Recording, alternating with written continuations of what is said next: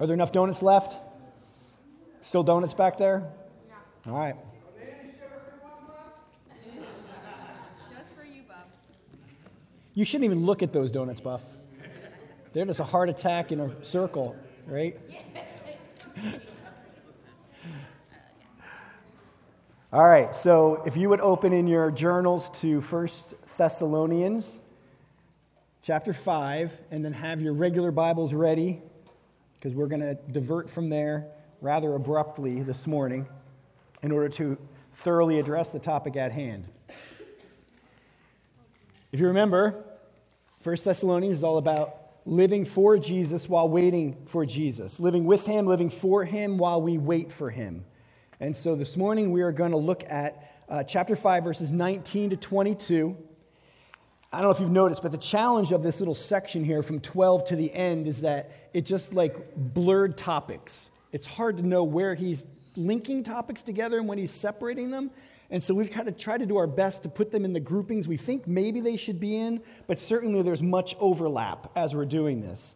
Um, so this morning I'm choosing to group 19 to 22 together, although 19 to 22 is connected to what we talked about last week, and then that's connected to what was talked about the week before that. So this section is definitely, there's links, links and connections to be made. All right, but for today, uh, verse 19. Do not quench the spirit. Do not despise prophecies, but test everything Hold fast what is good, abstain from every form of evil. This is the word of the Lord. Praise be to God. We thank Him for His word this morning. So, today, I'm going to cut right to the chase. We're going to talk about prophesying while waiting for Jesus. Prophesying while waiting for Jesus. And this morning is going to be more like a teaching than a sermon in a sense because there's just facts that we need to go over together um, information that we need to have in order to understand what does it mean when paul tells us um, to not quench the spirit but instead and, and to not to despise prophecies. And so he's telling us these go together i think. In other words don't quench the spirit and do not despise prophecy. Um, prophecy is a gift of the spirit and by despising prophecy, you will quench the Spirit. Now, the, the word quench here is, is a word that they would use for putting out a fire. And so, for this Sunday sermon, I would like you to look back on this in years to come as the fire extinguisher sermon. Because really, that's what the word means to quench. It's the idea that if you despise prophecies, it's like taking a fire extinguisher and hosing down the power of the Holy Spirit. The Holy Spirit wants to burn a fire in you, and if you quench him, that's what you're doing. And he's saying if you despise prophecies, that that's what you're doing. You're spraying the Holy Spirit down. You are causing him to not act in your life the way that he wants you to act. And the word despise there is actually the word for just treating it as not. And I think of that almost as if I say to you, we should practice the gift of prophecy, and you go, eh, nah. It's kind of that casual response to something. And so the warning here is if you're here, that we're going to talk about the gift of prophecy, and you're like, ah, you know, okay, whatever. That's quenching the Spirit. That is, that is putting out the fire of the Holy Spirit. And so there's a warning here from God for us to not do that. We don't want to despise prophecies. Now, I think some of us, perhaps in this room, can despise prophecy and diminish the work of the Spirit or quench the Spirit by thinking, I believe in that gift and stuff, but not for me. In other words, other people may have that gift, but not me. And so, if that thought is in your head, I just want to encourage you to repent. Because that's not humble necessarily, it's actually doubting the powerful work of the Spirit in your life. And the Spirit of God is at work in your life. And so, there's no reason why the Spirit of God can't give you the gift of prophecy or have you at times prophesy. And we also have, I think, another possible, possible way we can despise the Spirit. And this is one that I think we as a church have fallen into what might be an unhealthy pattern in. And that is, it seems that every time that we're preaching through books of the Bible and this topic gets brought up and we preach on it, you guys apply the word heroically. And for several Sundays, there's prophetic words. and then it tails off. Until the next time that there's a message on the gift of prophecy. Or Tyler Jordan I mentioned the gift of prophecy, and then there's a flurry of prophecies, and then there's none for a while again. And so I've been thinking this week about how do we break out of that habit? How do we, how do we get out of that? And so this morning is a way to kind of reignite this gift in us. And then there's going to be, hopefully, as we leave this Sunday morning, more opportunities and more reminders coming so that we can break out of the cycle that we're in. Does that make sense? Some of you, some of you are tracking with me and you know what I'm talking about. We just forget. And so we don't exercise the gifts that God has given us. So, in God's sovereignty this morning, I pray that we're going to pour some gasoline on the work of the Spirit and increase our ability to exercise the gifts of the Spirit, including the gift of prophecy. Now, to do that, we have to leave 1 Thessalonians and head over to 1 Corinthians. Because 1 Corinthians is where Paul gives us a very clear understanding of what the gift is. Um, so we're going to go there. We're going to go to uh, 1 Corinthians. We're going to look at, begin looking in chapter 12 this morning. I'm going to go through this rather quickly. And you may have questions at the end, and that's fine. I would expect maybe there to be questions at the end. But I want us to go through basically a whole biblical theology this morning of the gift of prophecy um, so that we are all on the same page. And so before we look at verse t- chapter 12 of 1 Corinthians, I just want to make sure we're all on the same page that Paul is writing to the letter to the church in Corinth the church in Corinth has some very significant issues. I mean, they are one jacked up church. And so I just wanted to see that he really is writing to a church, to a community, to a family. So if you're taking notes, the very first point I'd want to make this morning is to remember that the theme of 1 Corinthians is community. And in chapter 11, we're going to back up one chapter, it's all about the Lord's Supper. And he begins this whole conversation about the Lord's Supper and talking about their togetherness. So in verse 17, he says in chapter 11, when you come together. Verse 18, when you come together as a church. Verse 20, when you come together. Verse 33, when you come together. Verse 34, when you come together. So is that all up there? Are all those verses up there or no? Do we have them? There they are. So they're there before. I just want you to get the idea that this really was written to a group of people just like us, to a church. And so he's addressing how we are to live our lives together as a church. And that continues from chapter 11, that theme of unity, togetherness, in 11, 12, 13, and then in 14, he wraps it up in verses, uh, chapter 14, verse 23. He says it again if therefore the whole church comes together. And then in verse 26, when you come together. So just want to make the point that this is all about us and community. It's about us loving one another and us living life together as a church family. And then in chapter 12, he transitions to the way that they have messed up the Lord's Supper as a community. And then in chapter 12 to 14, he's going to talk about the power of the Spirit when they come together. So he's got Lord's Supper he addresses, then he goes into this whole idea of the power of the Holy Spirit. And then in 12:1, he makes that transition and he says, "Now, concerning spiritual gifts, brothers, I do not want you to be uninformed." Or maybe your verse, version says ignorant. He doesn't want us to be ignorant about spiritual gifts, he doesn't want us to be uninformed about them. And so let's keep reading in chapter 12, verse 2. You know that when you were pagans, you were led astray to mute idols, however, you were led. Therefore, I want you to understand that no one speaking in the Spirit of God ever says Jesus is accursed. And no one can say Jesus is Lord except in the Holy Spirit. Now, there are a variety of gifts, but the same Spirit. And there are varieties of service, but the same Lord. And there are varieties of activities, but it is the same God who empowers them all to, or all in, everyone. Do you see the word everyone? Everyone. That is key. So if you're taking notes, number two is that there are a variety of gifts. I know if you've caught that in those first couple verses. There's a variety of gifts.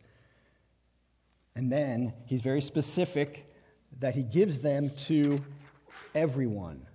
So the third point is everyone gets one. There's a variety of them, but everybody gets one. So let's keep reading to see how everybody gets one. So verse 6 ends with he gives them to everyone.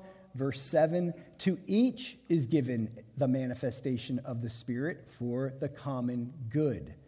For to one is given through the Spirit the utterance of wisdom, and to another the utterance of knowledge according to the same Spirit, to another faith by the same Spirit, to another gifts of healing by one Spirit, to another the working of miracles, to another prophecy, to another the ability to distinguish between spirits, to another various kinds of tongues, to another the interpretation of tongues. All these are empowered by one and the same Spirit who apportions to each one individually as he wills. So we are a community, but he gives each one a different gift as he wills. And that's the point of this. So everyone is getting a gift. Now, in verse 12, he transitions to why. Why is he giving all of these gifts? So let's look at verse 12 together. For just as the body is one and has many members, so here we go. He is now going to use the word body 14 times in this passage. So let me just tell you what the, what the point is. The point he's trying to make is this that gifts are given for the sake of the body. I'm just going to tell you, then we'll read it. For the sake of the body. This is why he gives gifts. It's not for our own personal gratification, it's for the sake of each other that are literally in this room this morning. So, verse 12 For just as the body is one and has many members, and all the members of the body, though many, are one body, so it is with Christ. For in one spirit we were all baptized into one body Jews or Greeks, slaves or free, and all were made to drink of one spirit. For the body does not consist of one member, but of many. If the foot should say, Because I am not a hand, I do not belong to the body, that would, that would not make it any less part of the body. I feel like we should all read the word body together when I get to it. and if the ear should say, Because I am not an eye, I do not belong to the body, that would not make it any less a part of the body. If the whole body were an eye, where would be the sense of hearing? If the whole were an ear, where would the sense of smell? But as it is, God arranged the members of the each one of them he chooses, he, as he chose. If all were single, if all were a single member, where would the body be? As it is, there are many parts, yet one. The eye cannot say to the hand, I have no need of you, nor, the, nor again the head to, to the feet, I have no need for you. On the contrary, the parts of the that seem to be weaker or indispensable are on those parts of the that we think less honorable, we bestow the greater honor, and our unpresentable parts are treated with greater modesty, which, which our more pre- presentable parts do not require. But God has so composed the giving greater honor to the part that lacked it, that it may be no division in the but that the members may have the same care for one another. And so just stop there. You get the point. God gives gifts to everyone, and the gifts are to build up the body. They're for the sake of the body. So he shares all of this about the body, that every genuine disciple of Jesus has a different manifestation of the Spirit for the benefit of the body. And then we get to chapter 13, which is all about love right? The love chapter. In other words, all the gifts need to operate in an atmosphere of love. And that's why chapter 13 exists. Sorry if you did it in your wedding, we did it in ours, but it really has nothing to do with weddings as much as it has to do with how you exercise the spiritual gifts and the unity of the church. So that's what it's there for. Then he comes back to chapter 14 and he brings love and prophecy together, or love and gifts together. So look at 14.1. Pursue love and earnestly desire the spiritual gifts. Do you see what he does? He's, he's just trying to weave something into our church. He wants us all to realize you've got a gift. God has given you a gift for the body. That gift needs to function in an atmosphere of love, right? And now he's going to talk about very specifically how that happens in verse 1 of chapter 14, where he says, especially that you may prophesy. Especially that you may prophesy. So, three times in this chapter, he is going to make prophecy a priority. So if you look at point number five, the priority of prophecy. So in 14.1, I just read it. He says, especially that you may prophesy. In 14.5, he says, even more to prophesy. And in 14.39, he says, earnestly desire to prophesy. So it would seem that if God tells us three times that we should eagerly desire something, that we should probably pay attention. Wouldn't you agree? I, I would think so. And it seems to me that maybe this is the reason why, in the, to the church in Thessalonica, he doesn't really mention any other gifts, but he goes straight to this one, which personally I find odd. It's a brand new church, a bunch of baby Christians, and what does he say to them? He goes right after, don't despise prophecies, don't quench the spirit. And then here, all these gifts, then he says, but especially I want everyone to exercise this gift of prophecy. So even though all gifts are given by God and no gift is better than another, and all gifts are good for the body, this is the only one he says, I want especially and earnestly for you to desire. And I'm not going to pretend I understand fully why God does this. I have some ideas as we continue studying, but I don't know exactly why. But I knew, do know this I want to obey God. And I want us to obey God. And so if God highlights this and pushes it to the top, then I feel like we should. I mean, isn't part of just pleasing God taking God's priorities and making them our priorities? Right? So if God prioritizes something, and I'm, I want to prioritize it, and it seems like here he is prioritizing the gift of prophecy above all other gifts. And so, now, that was really fast, everything I just covered. Any questions? Was that pretty clear? Is that clear what everybody just heard? Because now we get into the confusing part. That was the easy part. All right, so we're on the same page. So, number six, the first thing we're going to say about the gift of prophecy that's important is that New Testament prophecy is not the equivalent of an Old Testament prophet. It's not the same thing.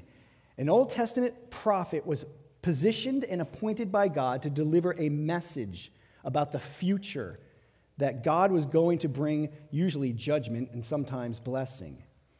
The Old Testament prophet was limited to just a few individuals, not the whole body, not to a group of people. And it seems that if anyone replaced Old Testament prophets, it would be the apostles, because prophets would speak the very words of God. They would say, Thus says the Lord. And when the apostles wrote scripture, they were speaking the very words of God. So if anything is replacing an Old Testament prophet, it would be a New Testament apostle as they wrote scripture. So, just to be clear, we're not talking about prophecy like foretelling the future, the very words of God, like someone like Isaiah or Jeremiah did. The second thing, well, I already said it, it is not speaking the very words of God, right? So, an Old Testament prophet would say, Thus says the Lord. We see that 414 times in the Old Testament. That is not the case here. In the New Testament, none of the examples are thus says the Lord, and it's not a, a something that's said that's then written down in Scripture. So let me just give you three examples from our New Testament that I hope help make it clear as to what the gift of prophecy is. The first is in, well, two of them are in Acts 21. So in Acts 21, if you remember, a prophecy is given to Paul to refrain to go to Jerusalem. It's a prophecy like, Paul, we don't want you to go. It says actually, through the Spirit, they were telling Paul, don't go to Jerusalem. So the Spirit had revealed to the people that Jerusalem was going to be a bad situation when he gets there. And so these people with the gift of prophecy said, Paul, it's going to be bad. Don't go, don't go. But what does Paul do? He goes. Now, if Paul thought what they were speaking was the very words of God, would he have disobeyed it and gone? I don't think so. So I think this is an example of the exercising of the gift of prophecy where God revealed something to these prophets, these people with the gift of prophecy, and they spoke it. Paul heard it, but then said, All right, thanks for the information that's going to be bad. I already knew that. I'm going anyway. Then a few verses later is the, is the prophecy given by Agabus. Do you remember that one? Where he takes Paul's belt and he ties up his arms and his feet. And he says, This is what's going to happen to you when you get, when you get to Jerusalem. This is what's going to happen if you go. And he says, The Jews are going to bind you up this way. Well, when Paul gets to Jerusalem, it's actually not the Jews that bind him up, it's actually the Gentiles, it's the Romans that tie him up. So Agabus's prophecy, his prophetic word, is really only half right. Well, what did you do to an Old Testament prophet if his words were half right? You stoned him. There's no, no record here of Agabus being stoned for getting his prophetic word half right, if you will. Does that make sense? So there's a distinction here. They're not hearing it going, This is God's very words, and it better be 100% dude, or we're going to stone you. They received it, and in this case, half of it came correct. The third example um, comes when our Savior um, is being uh, uh, beaten before Jesus is crucified. And the Roman soldiers begin to spit on him and they cover Jesus' face and they hit him and they say to him, Jesus, prophesy. They, they ask him to prophesy. So they're asking Jesus to do is to tell them who it is that hit him. They're not asking Jesus to foretell the future. You know what I'm saying? They're asking, they're saying is, Jesus, may God bring to your mind something you wouldn't know unless God revealed it to you. And that's a, that's a harsh example, but it is a sense in which these, these pagan Roman soldiers believed that God could reveal something to someone's mind, or maybe there's mocking him saying, You let your God do that. But the idea that God could bring something to his mind that he wouldn't know any other way. And so prophecy then seems to be God revealing something or putting something in someone's mind, but it does not carry the same authority as an Old Testament prophet. And here's another reason why we say that's true. If you look in chapter 14, verse 27, Uh, of 1 Corinthians, thank you. 1 Corinthians, let me just read a couple of verses here to help clarify why it's not the equivalent of Old Testament prophecy. So 1 Corinthians 14, 27, if anyone, if any speak in a tongue, that there be only two or at the most three, and each in turn, and let someone interpret. But if there is no one to interpret, let each one of them keep silent in church and speak to himself and to God. Let two or three prophets speak and let the others weigh what is said. When Isaiah shared a prophecy, did God tell the people, now weigh what he said? No. it was obey. But here, when a, someone with the gift of prophecy shares the word, they're told to weigh what is said, evaluate what's being told, sift through it.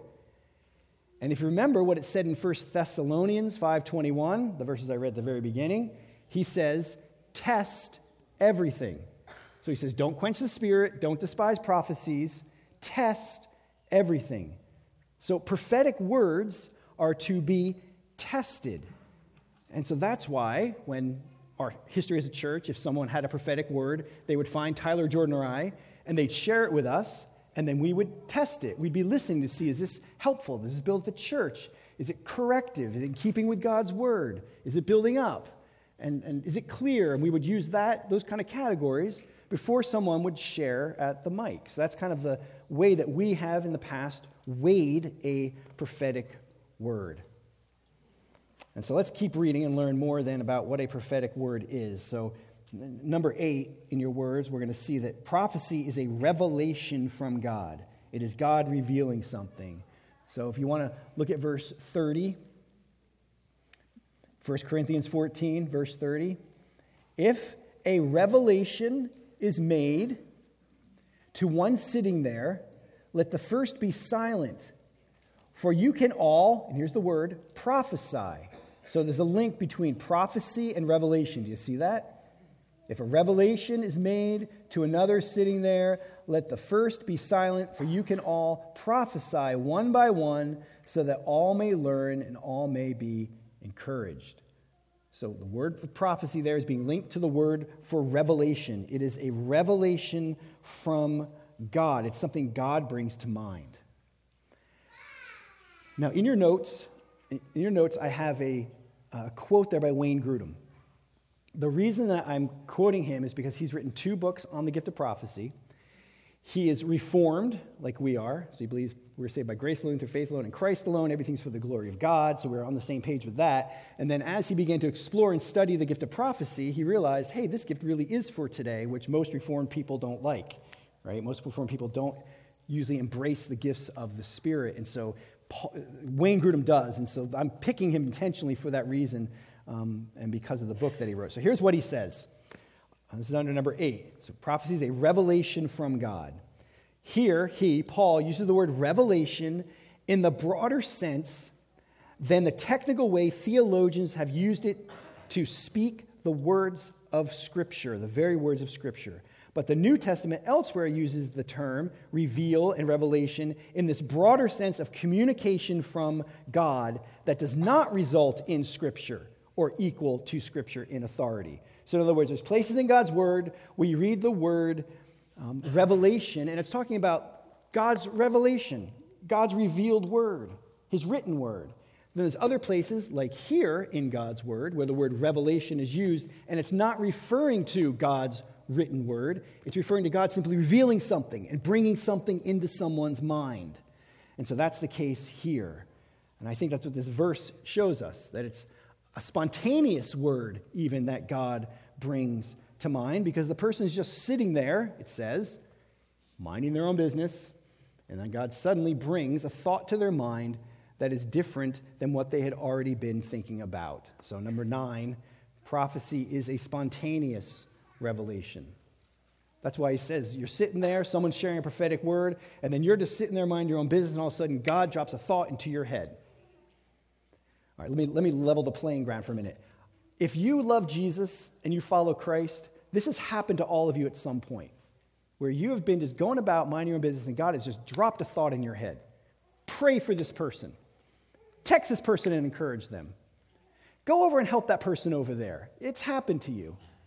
As soon as we attach the word prophecy to it, I think it becomes spooky, maybe, or, or, or weird, or, oh, I don't know what's going to happen. So just let's all just, everybody here, if you've got the Spirit of God in you, you've experienced this in some way. And what he's doing here is saying this is something that should happen and function when the whole body is together too. In other words, bring the gift to the party. Don't just leave it one on one. Bring it here. Let it be part of what you do as a church family. So, back to what Wayne Grudem says here, which I think is helpful under number nine. Paul is simply referring to something that God may suddenly bring to mind, or something that God may impress on someone's consciousness in such a way that the person has a sense it's from God. It may be that the thought brought to mind is surprisingly distinct from the person's own train of thought, or that is accompanied by a sense of urgency or persistence. You guys know what that's like, right? when, when the thought won't go away, like, oh, all right, I'll pray for the person, or all right, I'll, I'll go talk to them, or all right, I'll help them, or I'll send them that text, because the thought doesn't leave your head. That's what he's getting at here. Or in some other way, he says, the person is rather, has a rather clear sense that this is from the Lord. A clear sense. This, just seems to be from God, so I need to do something about it. So it seems that the gift of prophecy, then, if you kind of put it all together, is telling something that God has spontaneously brought to mind. It is a revelation that God has spontaneously brought into our minds. And at the very bottom of number nine, I put a whole bunch of verses there for you to look up at another time, just to show you that a lot of the churches, all the churches that are mentioned in the New Testament, all had the gift of prophecy functioning in them. So that's why I put them there. So let's let me say a few things and then we'll go back to the text. I think, I'm going to jump ahead a little bit to application, that for us as a church, I think there's a place for all of us when we gather to be listening and to have a moment where we say, I have a sense from the Spirit that God is saying something to someone here, and I don't know who it is, but He's giving me a word for someone, and I don't know who. I mean, that's happened before in this room with us together where God just brings something to mind. Um, this happens sometimes when I think when Tyler Jordan and I even just pray. Sometimes there's a prayer that we're singing, and I just feel like God really just highlights something, and I just want to pray it, and it, it comes. The prophecy is almost coming out through prayer. But the sense in which God can do that to us is a corporate thing where God gives you a thought, but you don't know who it's for. But then I think there's also a sense that we could grow, and I think that God wants to help us grow in us as we're gathered.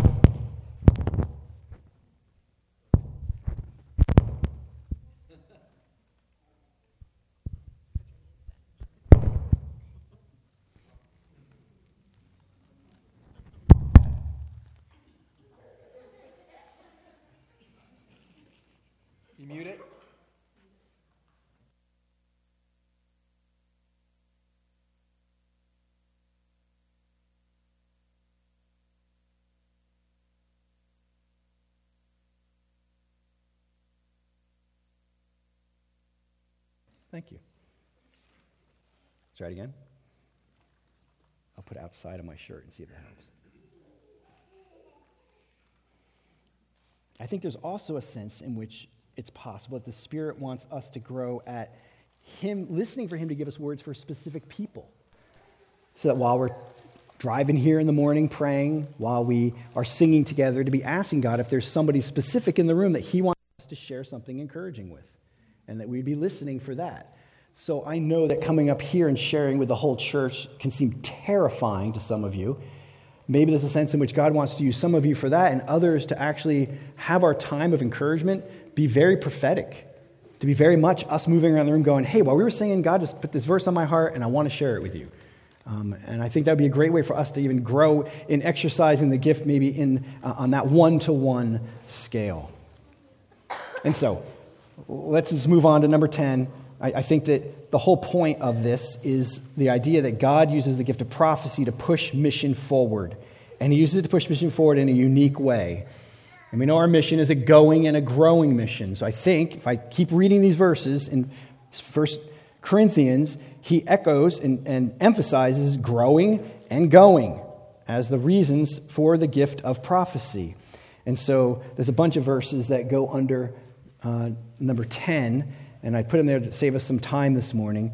But it says this The one who prophesies speaks to the people for their upbuilding and encouragement and consolation. So all these are from chapter 14.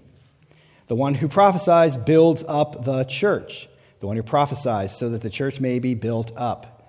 Since you are eager for the manifestations of the Spirit, strive to excel in building up the church. For you can all prophesy one by one, so that all may learn and be encouraged. So the, the gift is very clear in purpose. It is so that we can encourage each other, so that you can be built up, so that you can experience God's presence. That is the reason for the gift of prophecy. I mean, that's kind of the main point of chapter 14 eagerly desire the spiritual gifts, especially desire the gift of prophecy because it builds up the church in a way that other gifts don't build up the church. And so at the top of the next page of your booklet, let me quote Wayne one more time. Prophecy is superior to the other gifts because the revelation on which it depends allows it to be suited to the specific needs of the moment. You guys have felt that, right? The need of the moment could be that person needs to hear a verse about God's love, and so God puts that verse in your head and you deliver it in that moment because people need to hear it. Needs, needs that may not be known or may only be known to God. So he, gives you something in your mind that only God knows about. In this way, prophecy is supremely qualified to be speech that edifies or speech that fits the occasion, that it may impart grace to those who hear Does that make sense? So it's, it's supposed to build up the church, to edify the church. All right, how are we doing on time? All right, can I share a couple examples? Let me share a couple illustrations. Maybe this will help bring more clarity. So there was a season, and some of these are more in the past because they're very vivid for me, and some of them are ones that were delivered to me, and a few are ones that I delivered. So I hope this is helpful. Um, there, were, there was a season, good night, 20 years ago now, 15, 18 years ago, I don't remember, where I was trying to decide if I was going to go back to being a carpenter or if I was going to keep pursuing to be a pastor. And I kept going back and forth. I didn't know should I be a pastor? Should I be a carpenter? What does God really want me to do? And we were leaning in the pastor direction, but really wanting just God to confirm is it really, really going to gift me to do this or not? And so we were in a prayer meeting with a group of people.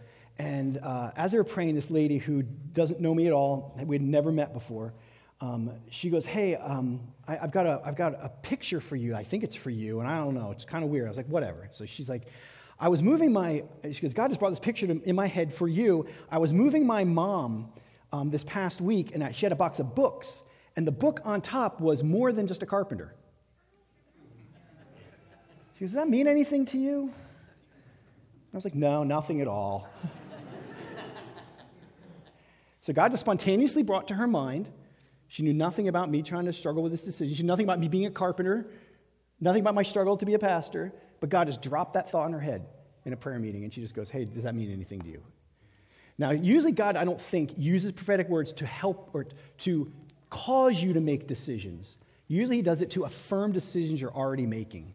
That's been my experience. We're, we're starting to make a decision, we're kind of leaning in a direction, and then God comes along and kindly brings a word to confirm it so that we have more confidence and faith to move ahead. I, I just want to make sure I share this very clearly. No prophetic word should ever should ever set you in a direction of your life based on just a prophetic word, okay? So if somebody comes up to you and says, Thus says the Lord, you should be a fireman, don't listen unless you were already thinking about being a fireman. Does that make sense? Like, just be clear. This is not God speaking to you, telling you exactly what to do. It's more to affirm or confirm what He's already doing. All right, there's one example. Uh, another, um, so I got to preach at Covenant Life Church this past summer. As you guys know, that was a, a very, very large church. And at the end of the time of preaching, a couple weeks ago or months ago, this 20 uh, something year old guy comes up to me and goes, I just need to thank you for your prophetic word. And I'm thinking, I have no idea what he's talking about. And he goes, You don't remember this, but 15 years ago, you shared a word where you said, I just, I have, this is in a group of 4,000 people. So God just dropped this thought in my head. I had a picture of a kid sitting in a front door, looking out his front door window with his dog by his side. And I said, I just have a picture. You're sitting there and you're just contemplating life and stuff. And he, God just wants you to know that He is with you, that He sees you, that you're not one in a million, you are one. And He loves you and His eyes are on you. And this kid just said, That was me. My life, my life changed in that moment. And he tells me this 12, 15 years later about how God used that to meet him in his life. Um, so just another, you know, simple. God just gave me a, a picture, delivered the picture, and God made it work out. Another little example. I was in a group of people praying. I didn't really know them very well at all. And uh, during the prayer, I just felt like God put on my heart uh, uh, that one of the gentlemen that was in the circle, uh, that God wanted him just to really invest more in young men, to make disciples, really specifically of younger men. And so I said, Hey, I'm not, you know, I don't know your situation. I don't know if this is from God or not. I could be very wrong, but um, I just have this sense that God wants to use you this way. And his wife just starts laughing immediately. She goes, we, we were talking about this in the car on the way here about how I thought he should start doing more discipling of young men. So he, they're already having the conversation, and then God just uses that to keep nudging him in that direction. So that's often how the gift works. And, and the encouragement then is, as people have shared them with me and as I share them with others, it's always with a lot of humility and a lot of, does this mean anything to you? Because it might not. Because I've shared with people and they've gone, no idea why that would be for me. And I'm like, all right, cool. Like, that's, that's not my job to bring the application, it's just to bring the message. Does that make sense? So, this is a, a humble moving forward with people. So, that's part of the kind of the grow part of it, helping believers grow. And then also, there's a go aspect to this. So, number 11, prophecy is spirit empowered, really for go mission. He gives us the gift of prophecy for go. And so, if you look back in 1 Corinthians chapter 14, in verse 24, he says this but if all prophesy and an unbeliever or outsider enters, so there's somebody in the public gathering, the group of people that are all together that are not believers or on the outside, he is convicted by all. He is called to account by all. The secrets of his heart are disclosed, and so falling on his face, he will worship God and declare that God is really among you. So there's a place for the gift of prophecy to function in the heart of someone who doesn't even know Jesus yet, where God brings something spontaneously into someone's mind that they share, and the person goes, How'd you know that? How did you know that about me? And it's a way for them to say, Wow, God's in the house. God is really here. He's really among you. And so that's how I think this gift is meant um, to function. I had, a, I had a prophetic word at Easter a few years ago that I shared, and it was I had a picture just a big oak door of a church. It was an old church, big oak door. And I said, There's somebody here who is standing at that door, and it's a door you're familiar with. You used to go to church all the time, but you've decided to curse God and run. But you're back here this morning, and you need to know that God is here with his door wide open for you. At the end of that gathering, this guy came running down, weeping, running down to me. Thank you so much. That's me. He goes, I, I don't, I'm, I'm still trying to figure out what it even means to be a Christian. He was lost. But that was the word that kind of tipped him over the edge to say, okay, if God's door is open, I'm ready. Let's, let's learn what is this all about to be a Christian. So, so that's just a silly little example of how God uses um, his prophetic words to help people who don't even know Christ yet. But the bottom line of it really is that people will say, wow, God is really here. I don't know, have you ever been on the receiving end of that? Where maybe it's one on one or maybe it's in a group and someone shares a word and you go, wow, how'd they know that? God is really here. I mean, isn't that why we gather? So that we can say, God is really here. God's here. He's among his people and he's working and he's encouraging and he's using gifts to do that, and especially stirring us up with the gift of prophecy. That is what we long for as a church. I want people to come early, not just on time, because you're afraid you might miss something that God does. that you might miss that God is really among us. All right, so let me sum it up here. It seems that the Spirit of God rejoices in manifesting the presence of God for the advancement of his mission. That's what it seems he's doing. The Spirit of God loves to manifest the presence of God among the people of God for the worship of God. That's really what it's about. And the gift of prophecy seems to make this happen more than other gifts. All right, it's number 12. What do you do? How, how do you grow at this? So I just jotted down some things that I've learned and things that others have helped me so that I could learn not to quench the Spirit, but to grow. So the first is very simple it is to ask God to speak to you, it's to ask Him. Ask for it. God, if you desire for me to prophesy, whether that's to the whole church or to an individual, please give me ears to hear. number two, how you can grow is, I would say, to be scripture saturated.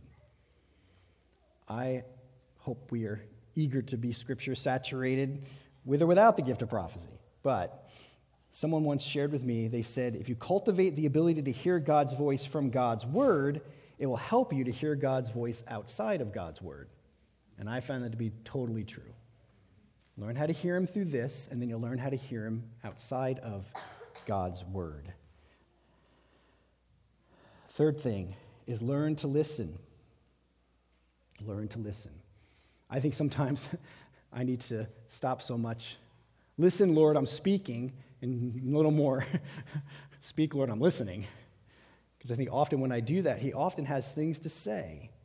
And listen, when, when, a, when a good thought, when a scripture comes to your mind, when truth pierces your heart, when you say, Speak, God, I'm listening, don't assume that's just your mind making stuff up. It's the Spirit of God who's inside of you who wants to remind you of truth. He wants you to embrace truth, He wants you to believe truth. So if you ask Him to speak and you hear a scripture, especially if you hear a scripture from God's Word, you can bank on the fact that that's God's Spirit speaking to you. And then you can say, all right, well, is there anything else you want to say? Is there anything else you want me to encourage? What would you like me to say to them? And see if he brings a face or a name or a word for that person. And then lastly, the last little thing I would just say is we've talked about what it means to be filled with the Spirit before as a church. We've talked about the use of music in the way that God seems to stir the Spirit in us. I put some verses there in the Old Testament, especially, and in the New, where it seems that there's often this connection between music and being filled with the Spirit, music and prophesying. And so, obviously, the prime time when we're together like this and singing together, it's a moment where you could assume that you're going to get filled with the Spirit in a unique way, and then you can ask Him to speak to you and assume that He's going to give you something that you can encourage someone else with. So, there seems to be the pattern in Scripture. It is prophecies to be eagerly desired. Everyone gets a gift, but it seems that God wants to pour that gift out on different people at different times in different ways. So, I think that's true of all the gifts. Side note, in case you didn't know that, I think that God will give you the gift He needs to give you to accomplish what He has for you to do, and then He might take that gift away and give it to somebody else. So you don't have a gift for life. So throw away your spiritual gifts tests. You have all the gifts, and He's going to highlight one of them here and one of them there. And there may be one or two that you He really pours out on you differently, but don't don't hold, don't hold Him to not being able to do whatever gift He wants to give you, because He can do whatever He wants. So be ready for it. Don't don't deny it. And so be ready for that. And then listen. And then if you hear something and you think it's for somebody and you're like, oh, I'm not so sure about this, share it with somebody else. Share it with somebody else. Share it with your spouse or your friend or somebody else in the room. Be like, hey, I feel like God wants me to go share this with them. Do you think that makes sense? Like, run it by somebody else. Let them weigh it. If you want to come talk to Tyler Jordan and I and let us weigh it, and if we think it's for the whole church, share it with the whole church to encourage each other. Um, and we're just going to be listening for things like does it line up with Scripture? Does it build up the church? Is it brief? Is it clear? Is it easy to understand? Did it come to you spontaneously? All the stuff we just talked about. And then we'd love to have people share. So there it is 12 points. 11. Seven. What? What happened to seven? Did I skip seven? I have no idea.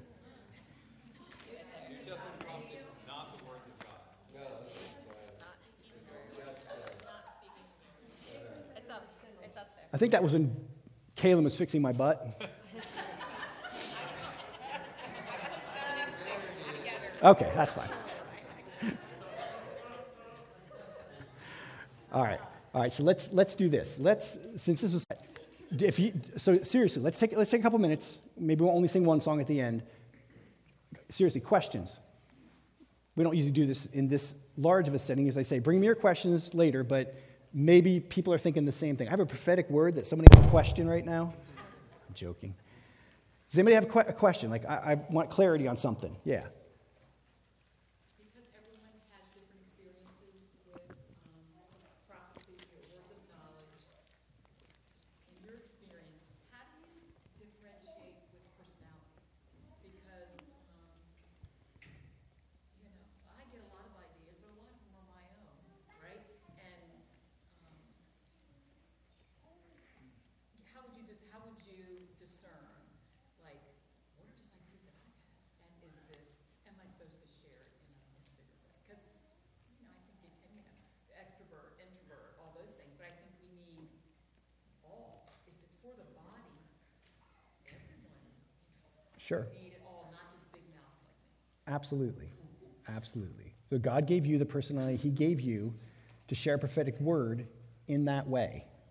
So someone is going to share a prophetic word that's going to be very eloquent, and you're going to go, wow, that was like poetry. And the next person is going to share, and it's going to sound like a brick. That's okay. It's, it's the importance is the content of what it is that God wants to do to encourage the church. Now, as far as the person who's trying to process that, I imagine the person who has a very vivid imagine, imagination or whose mind is more uh, colorful, it, pictures may come to way more frequently, but don't dismiss that. And I think the key is this is what, this is what I was taught was if the thing pops in my head, I go, oh, wow, okay, that, that's clear. That could really be helpful for the church. What exactly would I, okay, that, okay. I kind of let it go for a minute. And then if my heart keeps beating, I'm like, all right, I think this is probably for the church, and I shouldn't just push it down. Usually there's some sort of a, for me anyway, physical manifestation of some kind that makes me go, this is, this is more urgent or pressing than just a thought that happened to pop into my head. Does that make, does that make sense? Have you guys experienced that before? Where it's like, if I don't go do this, it, for me, it's almost like I have to come to a point where I go, I think I'm going to be disobeying God. This happens often. I'm here, Tyler or Kaylin are going to pray at the end, and I'm like, okay, this could be very helpful. Is it or not? And I, if, when it comes to that point where I go, I'm going to be disobeying if I don't do this, that's when I say, okay, I, and I interrupt one of them too, and I do it. Does that make sense? So there needs to be like a little bit of a sense of urgency and like this needs to be shared. So good question. Questions? Yeah. Um, when the, the word body with regards to that, do you think that just talks about the local, like in that area, or the church in kind of universal with regards to that? Great question. You hear a lot of things, most of the stuff that is spoke of in prophecy or stuff like that is unfortunately transmitted over the airwaves. Yeah, yeah, yeah, You know, yeah. in that sense, and some people can get pretty skittish about that because of that, and it's that, but that's where you hear most of the Right. prophecy from the Lord. Yeah. Um, y- you think that's more talking about like true prophecy or whatever that you're kind of speaking on is more for the local church? It seems that way. It seems like in the context of 11, 12, 13, 14, that Paul is talking about that church in Corinth and how they're functioning. And I don't know that Paul ever shares anything that, um, like when he's doing, I'm thinking about his, his uh, his preaching through the book of Acts, where he says something that could be seen as prophetic that casts over all believers everywhere as much as he's talking to a local group of people. That's what it seems like. Yeah. Yeah. Yeah, it's when you're together. It's, this is why we do the Lord's Supper together and not Lord's Supper in small groups, because it seems like that's the context he's saying. I don't think it means you can't prophesy to someone outside of this church gathering setting. I think we see examples of that in God's Word. Um, but it does seem like it's stirred up a little more when you're together, when you guys all come together. Bree. Um, so for the introverts like me, as I know, I It's okay. For the introverts like me as well as is like the body does it have to be at church? Because like I get flustered. I'm not gonna come up to the mic necessarily and be like, hey guys, I have a little word for all of who knows these 200 people. That's probably not gonna happen. Um, but if I'm in my group of three, that might happen. Or I can pull someone aside, that would more likely happen. And obviously, if I'm doing all the things if I'm working to do all the things to obey God, to get those prophetic words, does it have to happen in church, or can it happen in community as a body elsewhere? Absolutely. I think we should always have our ears open. Yeah. And it may even happen, well, I don't know. I, I don't know how God works. In that setting, you already know a lot of information about the people in the circle, but God can still drop something in your head to encourage them. Absolutely. I mean, that doesn't that happen in your group? Somebody's sharing their, their struggle and their sorrow, and God pops something about Jesus in your head and in your heart in a word, and you, you read the scripture to them. And that's happened to me so many times, and I'm like, oh, that verse. That I cling to that verse, thanking God for it, because that verse wasn't in my head until you shared it with me. So yeah, I think that's huge. Yeah. All right, so how are we going to not let this just because I already know I already know a bunch of you already have the gift and you've used the gift and you use the gift very well. I believe there's others in this room, young and old, who have this gift and don't even know you have it yet. Because God just dishes it out when He needs us to have it. So I think it's just good for us to maybe just make sure we're reminding one another, like, hey, small group, this setting, like, oh yeah, God wants us to exercise this gift. And I think we can do maybe a better job of reminding the church, hey, let's use this gift together. And, and you guys can remind me to remind everybody to use this gift together. And let's just see what God does and, and encourage one another. And not, I, I, love, I love our church. I think we're very loving and gracious with each other. So I don't feel there's any judging going on. Like, you might share something that's not super clear, and that's okay. Like, that's okay. Let's, let's, I think it's kind of a thing where the more you do it, the more you exercise it, the more you grow in it, and the easier it becomes. I think the more it benefits the body. So I understand if there's like some fear and trepidation, like, oh no, I don't want to do this because it's okay. Let's, let's take baby steps then together. But it does seem like it's supposed to function more than it has been consistently for us as a church family. So let's embrace that. Okay? All right, so let's do this. Kaylin, can we do one song? And then I just want to encourage you while we sing this one song um, to be listening and to say, Spirit, if there's somebody here this morning that you want me to encourage or something specifically,